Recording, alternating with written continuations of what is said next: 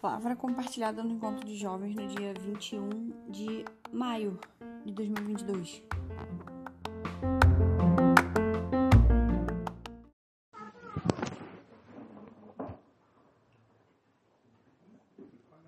Vou abrir em Efésios 4, 11.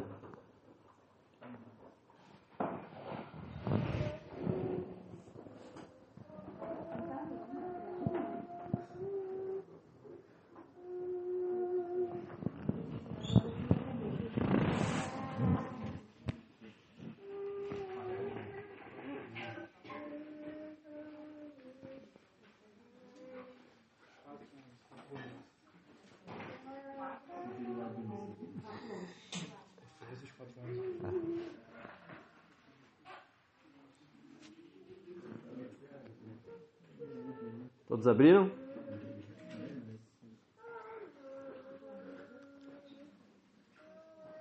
Antes de ler o texto, queria dar dois avisos aqui, antes da gente começar também.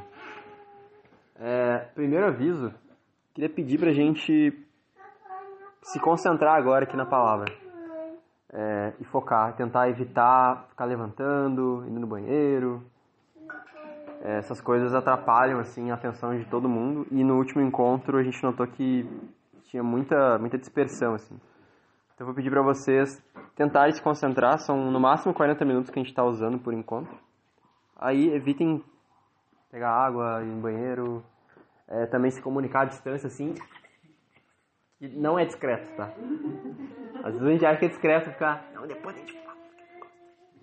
É péssimo.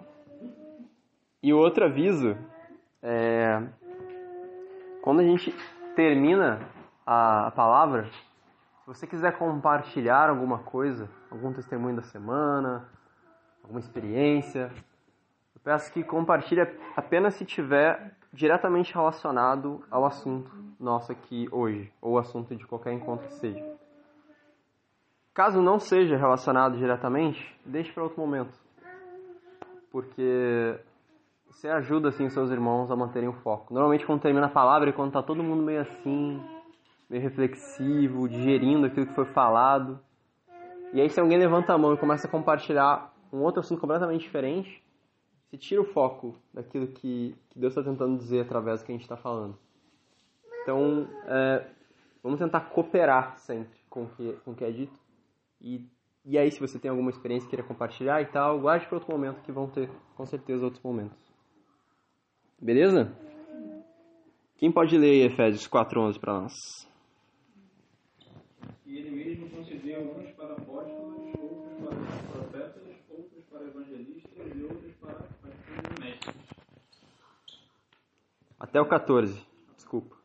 Com vistas ao aperfeiçoamento dos santos, para o desempenho do seu serviço, para a edificação do corpo de Cristo, até que todos cheguemos à unidade da fé e do pleno conhecimento do Filho de Deus, ao estado de pessoa madura, à medida da estatura da plenitude de Cristo, para que não mais sejamos como crianças, arrastadas pelas ondas e levados de um lado para o outro, por qualquer vento de doutrina, pela artimanha das pessoas, pela astúcia com que induzem ao erro. Lê de novo só o 14 para nós, por favor. Para que não mais sejamos como crianças, arrastados pelas ondas e levados de um lado para o outro, por qualquer vento de doutrina, pela artimanha das pessoas, pela astúcia com que induzem ao erro. Boa, obrigado. Esse texto ele fala sobre dons espirituais, né? Paulo está dizendo que ele instituiu uns para apóstolos, outros para profetas, e não é o nosso assunto hoje. Mas eu queria pegar uma figura de linguagem que Paulo usou nesse texto para introduzir o que nós vamos falar. Então, Paulo basicamente está dizendo que é, a gente está no ponto A e tem que chegar no ponto B. E os dons eles servem para ajudar nessa trajetória.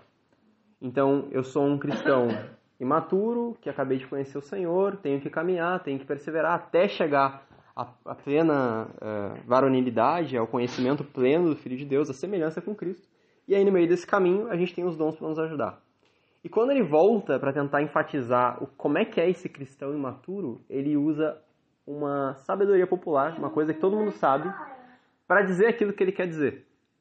Ele fala: não sejam mais como meninos, agitados, inconstantes, depende da tradução de vocês, mas normalmente as palavras que ele, que ele usa são ou agitados ou inconstantes. E essa figura de linguagem que Paulo usou funcionou dois mil anos atrás e ainda funciona hoje. Porque a gente sabe que meninos, crianças, né, são agitadas, são inconstantes, são desatentas, são facilmente manipuláveis. Crianças normalmente são assim. E Paulo usou essa figura de linguagem e todo mundo que lê entende. Ah, entendi, ele está falando agitado com um menino. Eu sei que meninos são agitados, crianças são agitadas. Entendo o que ele quer dizer, eu tenho que sair desse estado e chegar em um outro melhor. E eu tava, enquanto eu estava orando e meditando aqui no, no nosso encontro e, e no que ia ser dito, o Senhor me levou esse texto e trouxe várias coisas à minha mente relacionadas ao meu testemunho, à minha infância, e que eu queria compartilhar com vocês para animar e, e também para fins didáticos, assim, porque eu quero dizer no final.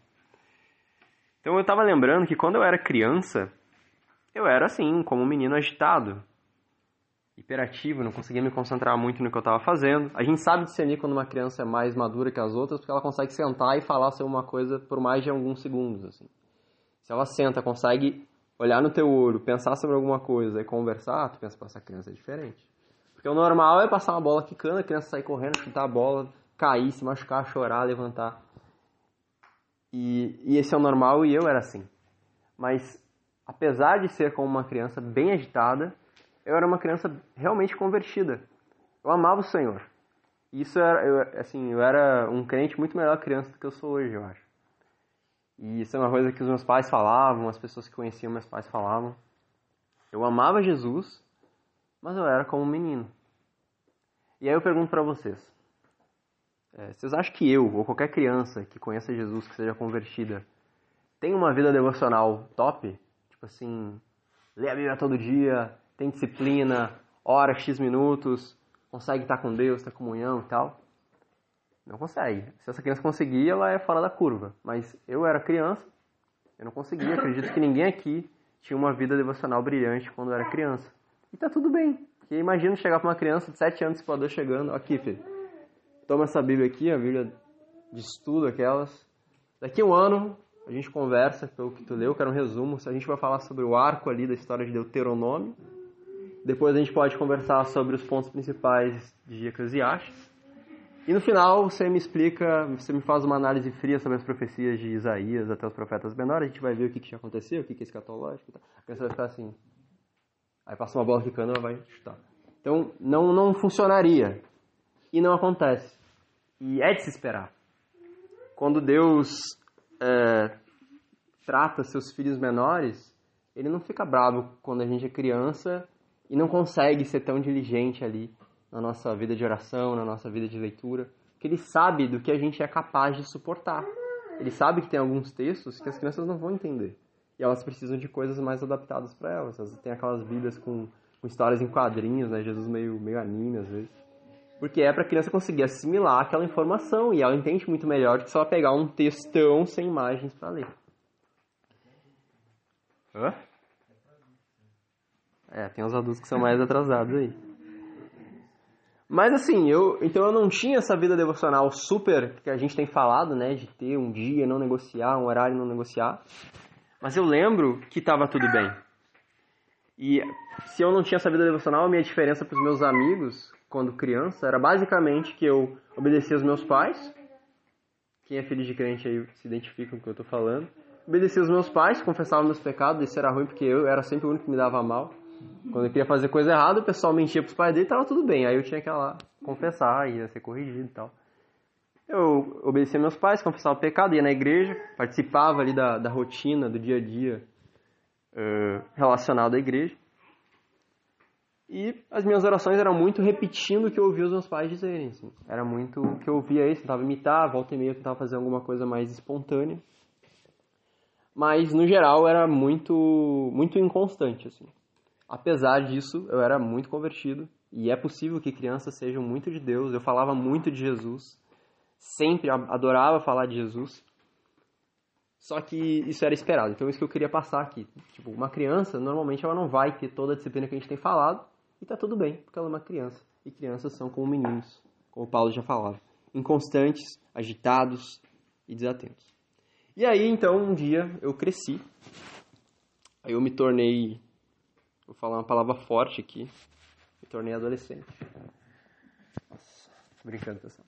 É, mas eu me tornei adolescente e, e eu lembro que um dia eu decidi que eu queria conhecer a Bíblia.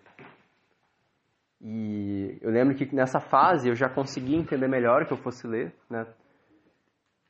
E eu conhecia a Bíblia de ouvir falar muito bem. Se alguém me perguntasse, Gustavo, fala aí sobre a história de Moisés, Noé, sei lá, Abraão, a história de algum juiz que tu goste, eu ia saber dizer.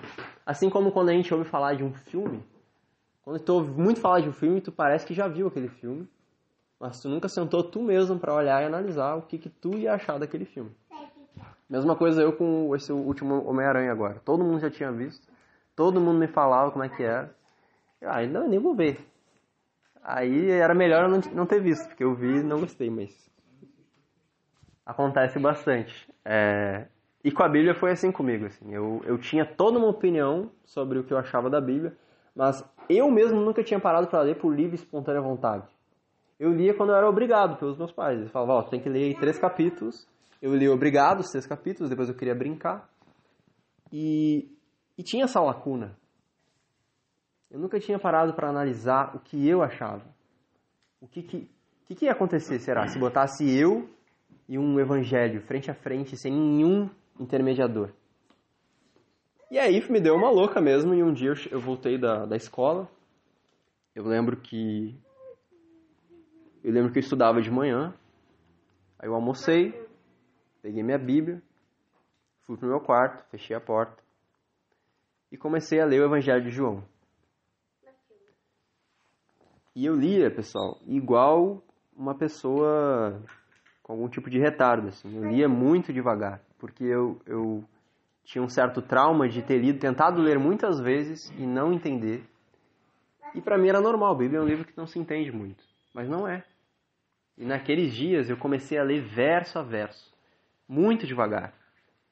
Comecei lá João, do princípio era o verbo, e o verbo estava com Deus.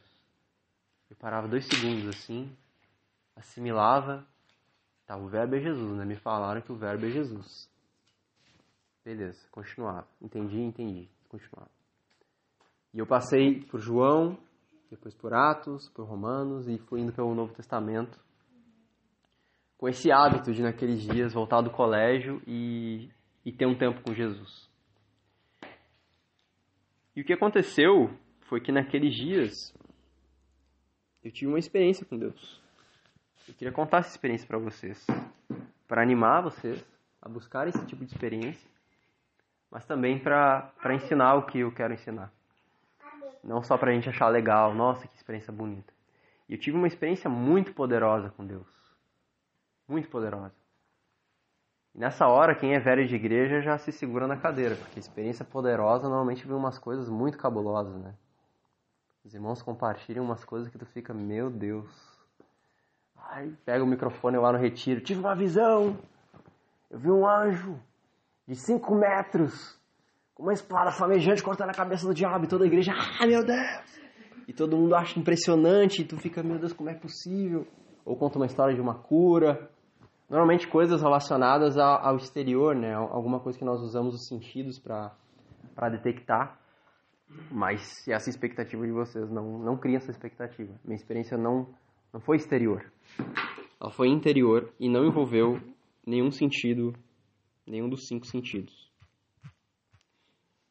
Mas ela foi muito poderosa. É difícil de explicar, porque é uma coisa que seria mais fácil de explicar se fosse algo se materializando na minha frente, né? Mas eu simplesmente comecei a ler a Bíblia e era como se Deus estivesse falando comigo através da Bíblia. Então foi diferente das outras vezes. Eu sentia como se tudo aquilo que eu tinha ouvido falar ao longo da vida agora se tornava uma verdade no meu coração. E conforme eu li, era como se setas de convicção tivessem sendo disparadas no meu coração. E eu fui ficando, eu, eu devia ter uns 12 anos.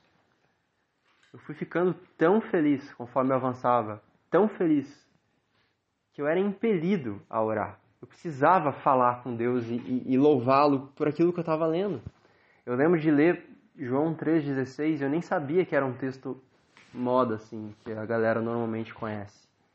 Eu li achando que eu estava descobrindo o texto pela primeira vez. E eu lembro que eu fiquei tão maravilhado, tão maravilhado, porque não era só um texto bonito, que tu acha bonito como uma poesia que tu mostra para alguém. Era algo que era como se Deus estivesse me expondo o evangelho dele, ele pessoalmente. E tudo aquilo não era mais algo que eu cria apenas, era algo que eu sabia que era verdade. Deus tinha amado o mundo de tal maneira que enviou seu filho unigênito, para que todo aquele que nele crê não pereça, mas tenha vida eterna. Não era minha mãe me falando. Era eu ouvindo do próprio Espírito Santo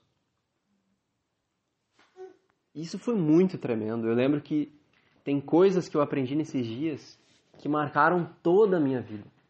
E eu depois passei por muita coisa. Mas o que Deus me ensinou ali, eu nunca esqueci. Várias lições de vários textos que criaram vida, deixaram de ser só textos. Isso foi tão real para mim, tão real para mim, que foi mais poderoso do que muitas das experiências sensoriais que nós ouvimos nos cultos. E se vocês sabem quem mais teve essa experiência, que eu estou narrando exatamente a mesma, só que de uma forma provavelmente muito mais poderosa, Paulo fala em Gálatas 1,11 exatamente o seguinte, não precisam abrir que eu vou ler. Mas faço-vos saber, irmãos, que o evangelho que por mim foi anunciado não é segundo os homens, porque não recebi nem aprendi de homem algum, mas pela revelação de Jesus Cristo. Vou ler essa segunda parte mais uma vez, porque não recebi nem aprendi de homem algum, mas pela revelação de Jesus Cristo. Paulo está dizendo que o que ele crê, ele pode até ter ouvido. Você pode pensar, mas Paulo foi evangelizado por Cornélio. Cornélio falou com Paulo. Como que ele está dizendo que recebeu o evangelho de Jesus Cristo? Porque o que foi revelado a ele, não só o que ele ouviu. Deus usou Cornélio, mas Paulo recebeu o evangelho como uma revelação do próprio Deus. Paulo fala: o que eu creio não vem de homem nenhum. E não é porque eu e Paulo somos muito santos. Não quero que vocês pensem isso. Essa experiência é destinada a todos os discípulos que creem em Cristo. Nós precisamos receber o Evangelho por revelação, não pelos nossos pais e discipuladores. Eu pergunto para vocês: o Evangelho que você recebeu, ele veio de homens ou ele veio de Jesus? Porque se ele veio de homens, ele é um argumento humano, e quando surgiu um argumento melhor, você troca. Alguém me convenceu que Jesus é o Cristo. Aí alguém me convence que não é mais, eu saio da igreja. Ou se ninguém me convencer, quando vier a perseguição, eu vou abdicar. Porque é algo que veio de homens, não vale a pena morrer por algo que, veio, que eu recebi de homem. Agora, se é uma coisa que você recebeu de Jesus, do Espírito Santo, ninguém pode tirar isso da gente. Se você morrer em pecado, você vai morrer sabendo que está em pecado. Vai morrer sabendo que aquilo era verdade, que você não fez o que deveria fazer. Então eu quero fazer essa provocação. O evangelho que nós temos ouvido, ele é recebido de homens ou do próprio Cristo? Nós precisamos ter certeza sobre algumas coisas. Jesus precisa revelar. Comigo foi no meu quarto. Não precisa ser assim. Talvez você tenha uma mesma experiência através de um irmão que fale com você. Talvez seja num culto. Mas busque isso. Se você não tem. E eu espero que vocês tenham esse tipo de revelação. Então, essa é a história, é o testemunho que eu queria compartilhar. E concluindo aqui, né? O que, que aconteceu nesses dias? O que, que aconteceu comigo? O que, aconteceu? Poderia ter acontecido com qualquer pessoa, eu sou só um exemplo aqui. O que aconteceu comigo está lá em 1 Coríntios 13, 11. Paulo diz: Quando eu era menino, eu falava como menino, pensava como menino e raciocinava como menino. Quando nós somos crianças, tudo bem, nós temos limitações. Mas quando eu cresci, Deus tinha um novo tipo de alimento para mim. Porque eu cresci e passei a, a, a me tornar apto para coisas que antes eu não era apto. Então Deus reservou um novo tipo de alimento. É como se eu tivesse desbloqueado algo novo que antes eu não tinha acesso. Quando eu era criança, eu tive experiências com Deus. Mas essa experiência que me mudou para sempre, que foi no meu devocional, eu não podia ter quando criança. Porque eu não tinha sequer a capacidade de chegar tão profundo ali no que, no que o texto queria dizer. Então eu cresci e Deus tinha um novo tipo de alimento para mim. Ora, a gente tem algumas crianças aqui, mas a maioria de nós somos jovens. Que o encontro jovens, né? No lugar certo.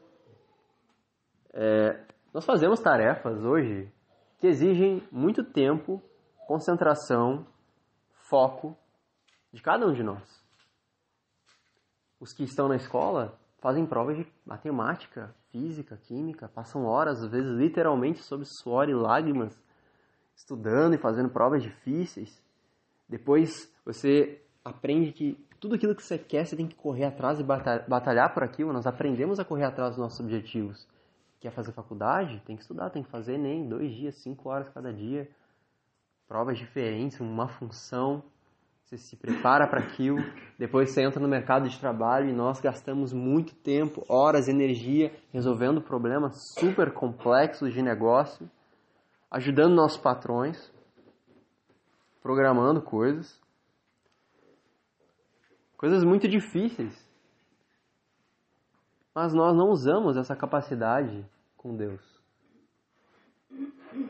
a gente consegue fazer um monte de coisa no mundo para as nossas atividades seculares. Mas a gente não gasta esse mesmo esforço na presença de Deus, a gente não consegue. Porque com Deus nós queremos ser crianças sempre. Nós queremos ser para sempre como meninos. Queremos ser para sempre como crianças com Deus. Queremos para sempre o leite e achamos que com ele nós podemos gastar alguns poucos minutos, algumas poucas palavras ditas de qualquer forma. E isso é o suficiente para que alcancemos dele o alimento espiritual.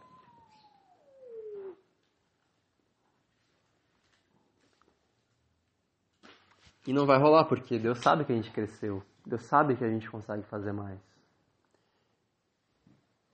Irmãos, a gente não sabe o quanto perde Quanto perde por não dedicar a mesma energia que a gente dedica para o mundo, para Deus? Davi fala no Salmo 34: Busquei o Senhor e ele me respondeu.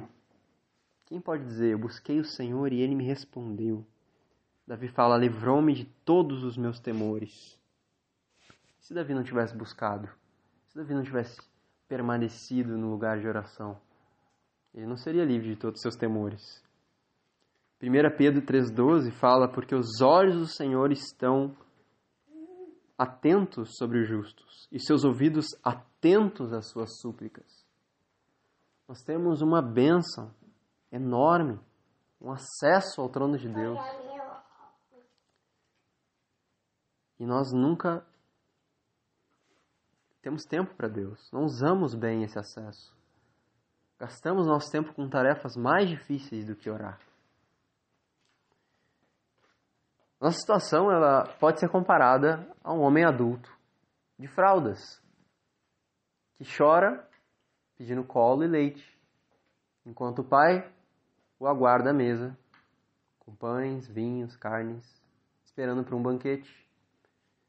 Deus ele tem mais para nós e tem coisas que nós só vamos alcançar se nós conseguimos avançar na nossa vida devocional. Tem coisas que só, a gente só vai conseguir se nós levantarmos, nos vestirmos como adultos e sentarmos à mesa com Deus. Sentarmos à mesa com o nosso Pai e aí degustarmos aquele banquete como filhos crescidos. Irmãos, a mesa é o nosso quarto e o banquete é a palavra de Deus e a comunhão com Ele. É isso que Deus tem para nós. Deus espera que sejamos como filhos crescidos não mais como crianças, pedindo sempre o leite materno. Filhos crescidos comem o pão junto ao pai, igual os filhos de Israel faziam com maná no deserto. Como era com maná no deserto? Não sei quem lembra. Mas todos os dias eles precisavam sair para buscar o pão daquele dia. E eles não podiam guardar o pão para o resto da semana. Eles tinham que procurar o pão todos os dias. senão o pão estragava. O pão, se, deixasse, se deixado para o dia seguinte, estragava. Será que nós não vi, viemos aos encontros querendo juntar todo o pão para a semana toda? Aí quando chegar o próximo grupo caseiro, eu pego mais, mais pão, pego o máximo que eu puder. Mas esse alimento que nós estamos recebendo agora, estando juntos, vai servir para agora. Amanhã você vai ter fome. E o que acontece com um adulto que não se alimenta como adulto? O que acontece se um homem crescido não faz a sua introdução alimentar como normalmente um bebê faz? Estou entendendo mais de bebês ultimamente. Mas existe um processo natural para um bebê. Ele deixa o leite, ele começa a experimentar alimentos mais sólidos, ele passa a experimentar frutas. E aos poucos ele vai sendo introduzido uma alimentação normal. O que acontece se um adulto chegou à idade adulta e por acaso não passou por essa transição? Ele continua bebendo leite. Como vocês acham que esse adulto vai ser? Ele vai ser débil. Ele vai ser um adulto anêmico, desnutrido, fraco, porque ele tem demandas de adulto, mas um alimento de criança. Essa é exata, mas eu descrevi agora a situação de muitos de nós, infelizmente. Quando nós somos crianças, as nossas demandas são menores. Qual que é o seu problema, criança? Obedecer seu pai. O Azaf está aí pra, de prova. Tem que obedecer o pai. É difícil obedecer o pai, mas vai lá, obedece. Mas quando nós ficamos maiores, as dificuldades são muito maiores. E o leite não é mais suficiente para resistir às dificuldades que vêm depois. Por isso que eu já falei para vários jovens: se vocês não conhecerem a Deus, vocês vão abandonar a Deus. E eles ficam me olhando assim, achando que eu estou exagerando, talvez. Mas porque a gente sabe que quando nós crescemos, a batalha se intensifica muito. E se não houver alimento equivalente à batalha, nós somos como homens que beberam leite e foram para a guerra. O que esses homens vão fazer? Chegando com, com poucas armas. Quando nós crescemos, nós precisamos adequar o nosso alimento para as batalhas que nos esperam. Faculdade não é fácil. Tentação de faculdade, tentação de trabalho, as provações que vêm na vida adulta elas são muito piores. Nós precisamos aumentar a qualidade do nosso alimento, alimento sólido. E uma coisa que eu queria dizer: o diabo não vai nos poupar porque a gente bebe leite. Ele vai nos matar como se nós fôssemos adultos, quando nós fomos adultos. Não vai chegar, os soldados não vão, os soldados inimigos não vão ver o inimigo ali. Não, peraí, ele está se alimentando só de leite. Eles vão executar.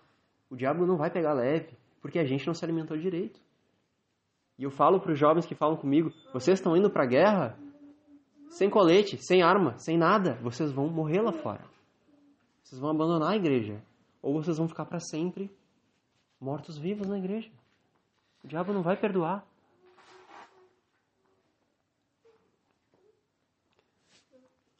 Por fim, a palavra é curta hoje, como eu disse. É, Queria dizer que isso, irmãos, não é sobre ter uma rotina religiosa.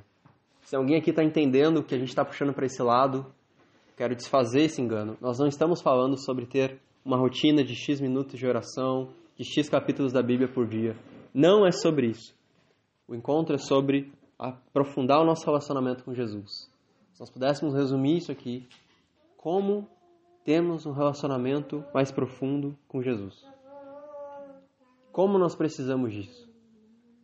Eu temo que a experiência que eu tive, talvez muitos aqui nunca tiveram. Nunca ouviram a voz de Deus de falar direto com você.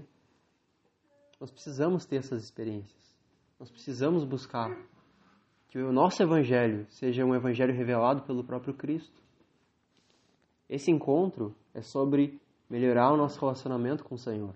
Isso se aplica a todos, não só aqueles que estão com dificuldade nessa área, mas aqueles que já têm alguma rotina de oração. Todos nós somos convidados a aprofundar o nosso relacionamento com Jesus. E se você tem ouvido isso, desde o último encontro até agora, está pensando, poxa, eu acho que, que isso é para mim, eu não tenho conseguido ser tão constante com o Senhor, eu não tenho certeza se eu ouvi a voz de Deus alguma vez, eu queria aprofundar meu relacionamento com Jesus, eu queria conhecer Jesus de verdade, não só de ouvir falar. Então, é com você diretamente que eu tenho falado. E se você é essa pessoa, quero te animar a pedir. Peça a Deus. Peça a Deus que Ele vai se revelar.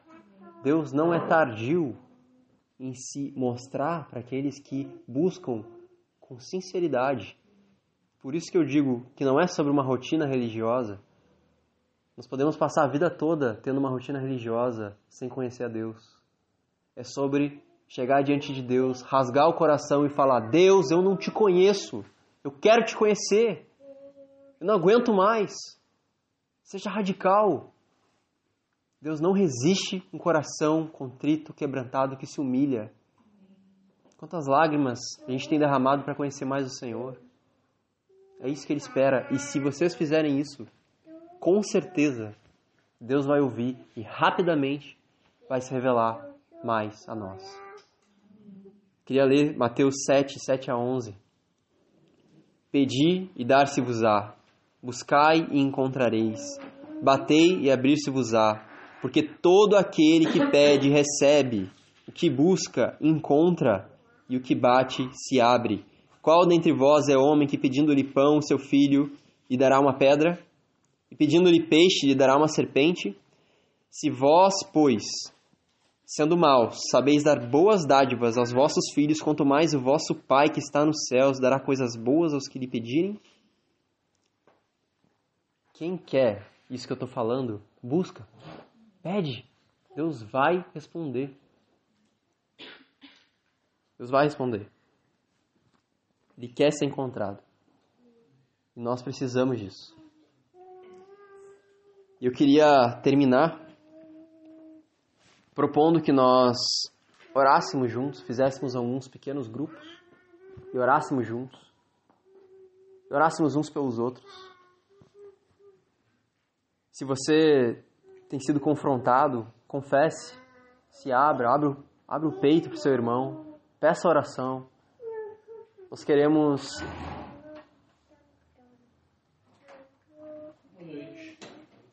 Boa noite. Nós queremos orar com vocês, orarmos juntos e buscarmos juntos por mais do Senhor. Amém? Podemos fazer isso? Antes, antes da gente orar, eu queria é, compartilhar um sentimento que eu, que eu tive na hora que o Lucas pediu pra gente é, louvar o Senhor e engrandecer. Eu senti certa, não de mim, mas daqui, eu senti certa incapacidade. Acho que é esse o sentimento que eu tive. Que a gente não era. De que aqui a gente não estava sendo capaz de fazer isso.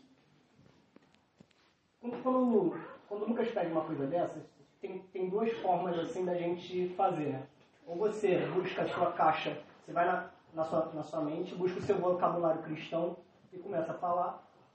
Né? E aí você fala, Senhor, tu é majestoso, tu é grande, tu é tremendo, tu é príncipe da paz, rei dos reis, pai da eternidade, estrela da manhã. Você pode fazer isso. Ou você pode fazer uma profunda reflexão de quem você é, do que você é e do que, que o Senhor fez por você e falar o que vem do seu coração com verdade. Né? Eu tive uma experiência similar a essa que o Gustavo compartilhou. Tive algumas, na verdade. Eu, eu graças a Deus, eu, eu, acho que isso é uma coisa que é, é uma forma como Deus fala muito no meu coração, é pela palavra.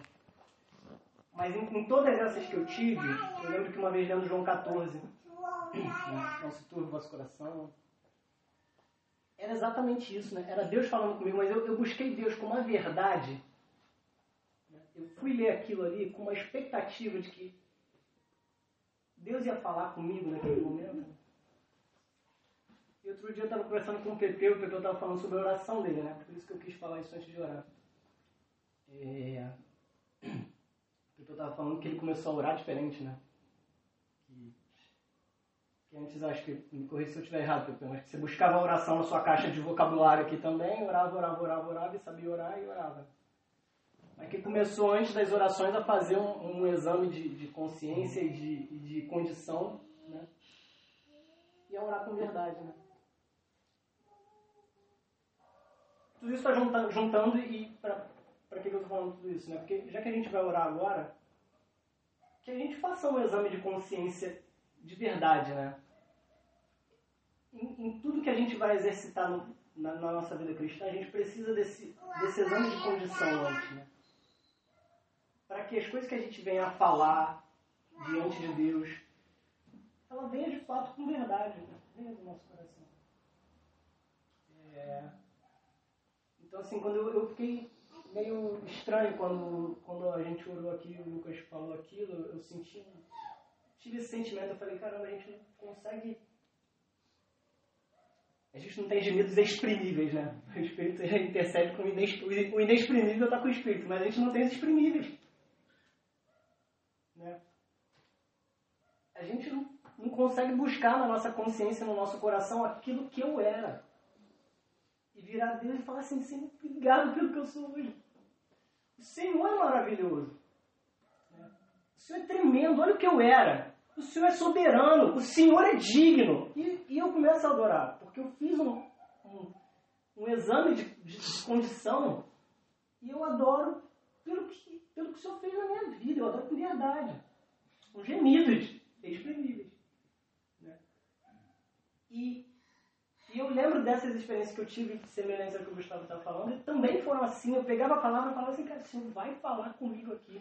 E ficava lendo João 14 eu lembro que era Deus falando assim: não se turbe, crê em mim.